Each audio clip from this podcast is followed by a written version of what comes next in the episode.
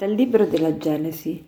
Adamo conobbe Eva sua moglie, che concepì e partorì Caino. Poi partorì ancora Abele suo fratello. Ora Abele era pastore di greggi, mentre Caino era lavoratore del suolo. Trascorso del tempo, Caino presentò frutti del suolo come offerta al Signore, mentre Abele presentò a sua volta primogeniti del suo gregge e il loro grasso. Il Signore gradì Abele la sua offerta, ma non gradì Caino e la sua offerta. Caino ne fu molto irritato. Il Signore allora disse a Caino, perché sei irritato e perché ha battuto il tuo volto? Se agisci bene, non dovresti forse tenerlo alto? Ma se non agisci bene, il peccato è accovacciato alla tua porta verso di te il suo istinto e tu lo dominerai. Caino parlò al fratello Abele. Mentre erano in campagna, Caino alzò la mano contro il fratello Abele e lo uccise. Allora il Signore disse a Caino, Dov'è Abele tuo fratello? Egli rispose, Non lo so. Sono forse io il custode di mio fratello? Riprese, Che hai fatto? La voce del sangue di tuo fratello grida a me dal suolo. Disse Caino al Signore, troppo grande è la mia colpa per ottenere perdono. Ecco, tu mi scacci oggi da questo suolo e dovrò nascondermi lontano da te. Io sarò ramingo e fuggiasco sulla terra e chiunque mi incontrerà mi ucciderà. Il Signore impose a Caino un segno perché nessuno incontrandolo lo colpisse. Questa è la famosa storia di Caino e Abele. Caino e Abele erano due fratelli, figli di Adamo ed Eva, e Caino era il primogenito. Caino si dedicava all'agricoltura e Abele alla pastorizia. Abele offriva i, i capi di bestiame migliori, i primogeniti, al Signore e Abele e Caino e Caino invece offriva i frutti del suolo, ma non i frutti più prelibati. E il Signore quindi si dice che gradì l'offerta di, di Abele, ma non quella di Caino. E in Caino quindi inizia subito una certa gelosia, una certa invidia e questo sentimento lo porterà addirittura ad uccidere il fratello.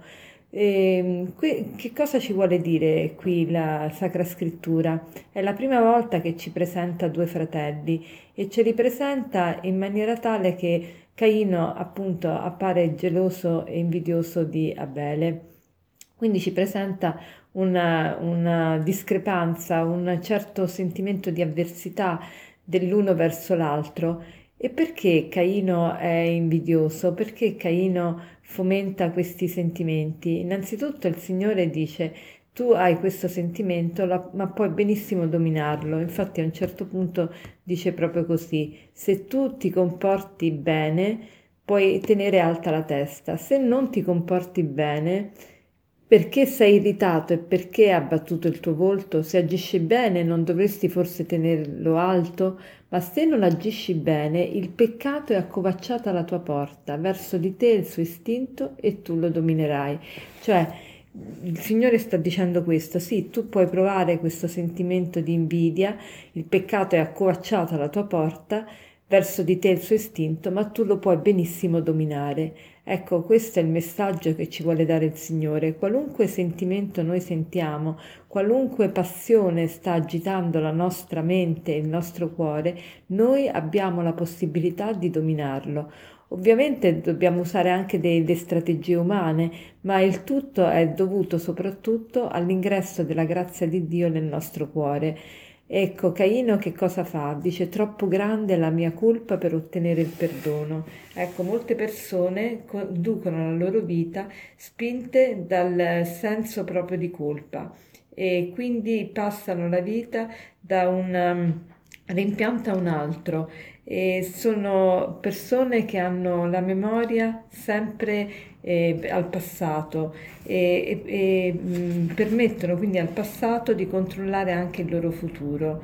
E quindi inconsciamente stanno sempre a punire se stessi.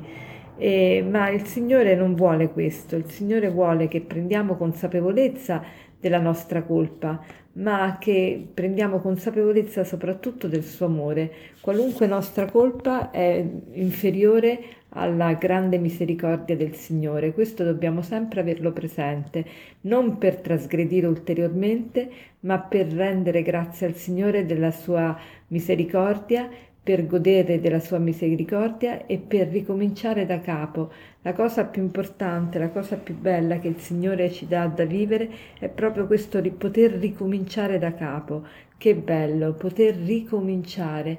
E, e fra poco, fra due giorni, inizierà la Quaresima e lì vediamo proprio come inizia per noi veramente questa nuova possibilità di dare una svolta alla nostra vita e di convertirci allora possa il Signore aiutarci in questo cambiamento, soprattutto prendendo consapevolezza di quali passioni agitano la nostra anima e se c'è questo, questa passione del senso di colpa, trasformiamolo, non lasciamolo lì, non lasciamo questo senso di colpa roderci e rovinarci le nostre giornate, piuttosto chiediamo perdono al Signore con, in umiltà e ricominciamo da capo, cioè cerchiamo di darci una mossa a correggere nostro, la nostra condotta.